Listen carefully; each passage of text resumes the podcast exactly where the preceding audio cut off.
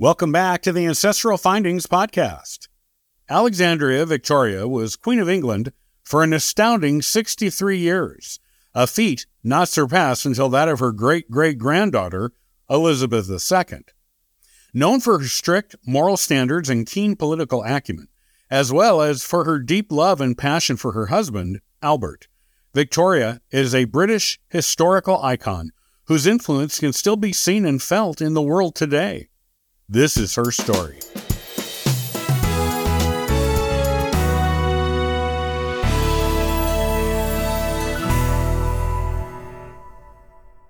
King George III of England, the same one who was king during the American Revolution, had an heir problem. The problem was none of his 15 children had produced a legitimate heir, save for his eldest son, the future King George IV, who had a legitimate daughter named Charlotte. Some of his nine sons had illegitimate children. Three of his six daughters married but had no surviving children, and three of his daughters never married at all. The entire future of the kingdom was placed on Princess Charlotte. Princess Charlotte was the heir presumptive for most of her life and was beloved by the English people. When she crossed to the other side in childbirth at only 21 years old, and the baby with her, it was a calamity for the British monarchy the race to produce a legitimate grandchild of the king to be their heir for the next generation was on among the king's sons, all of whom were over 40 years old at the time. It was Prince Edward, the king's fifth son, who heeded the call, dismissing the mistress with whom he had been living in Brussels and proposing marriage to the sister of Princess Charlotte's widower. In 1819, the two years after the country lost Charlotte, Edward's wife gave birth to their legitimate daughter, Alexandrina Victoria. This daughter, the only child the couple had together, would grow up to become Queen Victoria of the United Kingdom of Great Britain. Victoria's father, having produced a legitimate heir to the kingdom, crossed to the other side when Victoria was less than a year old. Her grandfather, King George III, crossed only a week after Victoria's father. This left Charlotte's father as King George IV. George, who was estranged from his wife, had no more children and crossed in 1830. This left George's brother, William, as King William IV. William had legitimate children, but his two legitimate daughters, both born around the same time as Victoria, but they crossed as infants. This left Victoria as heir presumptive. Since William IV didn't trust Victoria's mother to be able to competently conduct a regency, William declared that he intended to live until Victoria was at least 18 years old, which would make a regency unnecessary. To the delight of almost everyone, he accomplished just that. Victoria described her childhood as lonely and melancholy. Her mother was extremely protective of her and brought her up under a strict set of rules she called the Kensington system. Victoria was only allowed to be around people her mother and her comptroller's supposed lover, Sir John Conroy, deemed acceptable, which excluded most of her father's royal side of the family. Was made to sleep in the same bedroom as her mother every night, followed a rigorous tutoring schedule, and her playtime was limited to dolls and her pet dog, Dash. She was also mostly kept away from court, as her mother was supposedly scandalized by the presence there of King William IV's illegitimate children. Victoria's mother and John Conroy intended to raise Victoria to be weak willed and dependent on them. It had the opposite effect. Despite pressure from both of them to appoint Conroy to her household, the teenage Victoria refused. Once she became queen, she banished Conroy from her sight, though he remained in her mother's household, and only rarely deigned to visit with her mother. She had a lot of resentment for the way the two of them raised her. A marriage match was proposed for her when she was 17 years old. Her mother's brother, Leopold, the now remarried widower of Princess Charlotte, who was the King of Belgium, wanted to marry his niece to his brother's son, Albert. King William IV, though, wanted to marry her to the second son of the Prince of Orange. Victoria entertained several suitors, but it was clear she liked Albert the best. Her diary describes their first meeting when he came to England to see her in glowing terms. She did not think she was ready for marriage yet, but her desire for Albert was such that most involved in the marriage negotiations thought their union at some time in the future was all but a mere formality. From the moment they met, Victoria only had eyes for Albert. A month after Victoria turned 18 years old, her uncle William, King William IV of England, crossed to the other side at age 71. Victoria was awakened and informed she was queen at 6 o'clock in the morning, after which she went back to bed, alone this time.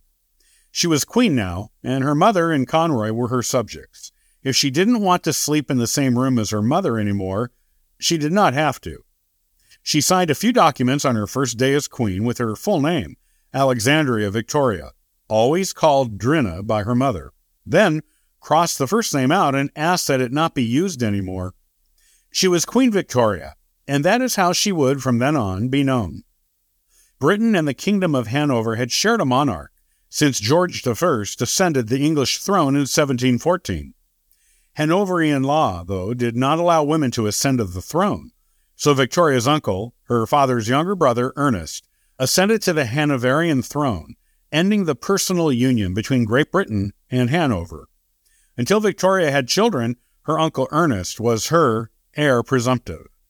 Even though Victoria wanted complete independence from her mother, social convention at the time dictated that an unmarried woman had to live with a parent or guardian even if she was queen.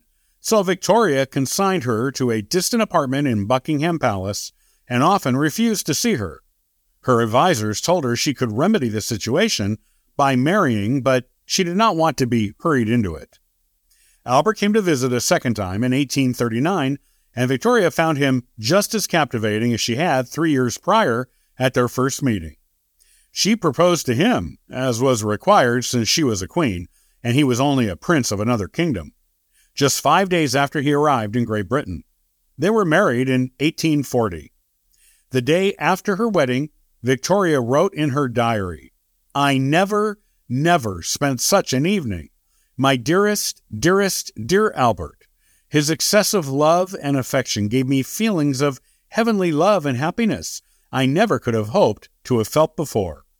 He clasped me in his arms, and we kissed each other again and again. His beauty, his sweetness and gentleness. Really, how can I ever be thankful enough to have such a husband? To be called by names of tenderness I have never yet heard used to me before, was bliss beyond belief. Oh, this was the happiest day of my life. Victoria gave birth to their first child, a daughter also named Victoria. Later the same year, they were married. She hated being pregnant, thought breastfeeding was disgusting, and considered newborns to be ugly.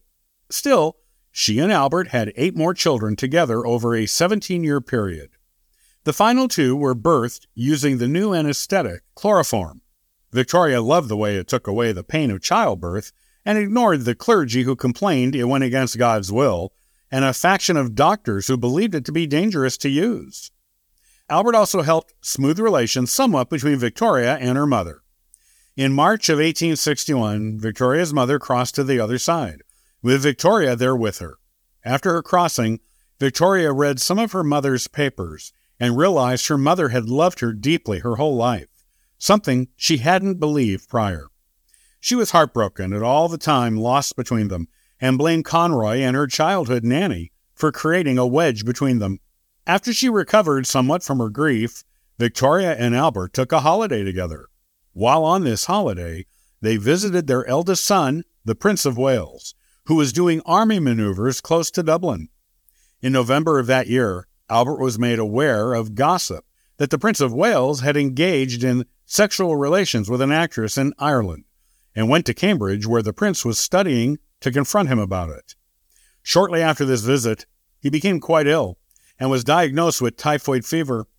Albert crossed to the other side of this in December of 1861.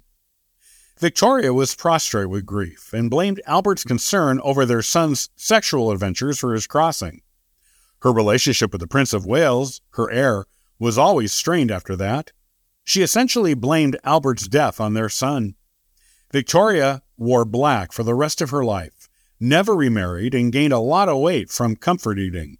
This made her reluctant to appear in public. She became known among the English people as the Widow of Windsor. Victoria may not have made many personal appearances after losing Albert, but she was still an active and involved queen. She was beloved by most of her subjects, though she did endure a few more personal tragedies over the years, losing three of her children, a daughter and two sons, before her. She opposed her youngest daughter's desired marriage because she wanted to keep the princess home to be her companion in her elderly age. She only agreed when the princess and her fiance agreed to live with her after their marriage. Victoria grew weak after losing her son, Alfred, in 1900. In January of 1901, she crossed to the other side at age 81, the longest reigning monarch in British history, unsurpassed until her great great granddaughter, Elizabeth II's reign.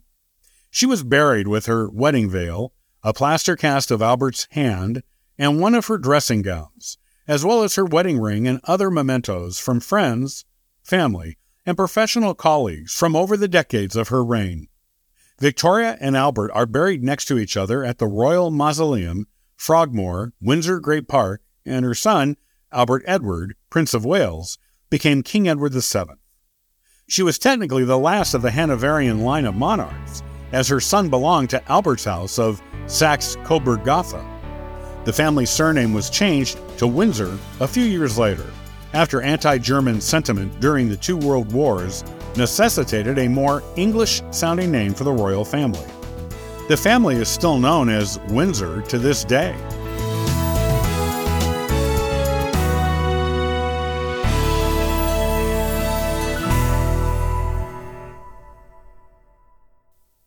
Hey, many thanks for listening and following the Ancestral Findings podcast.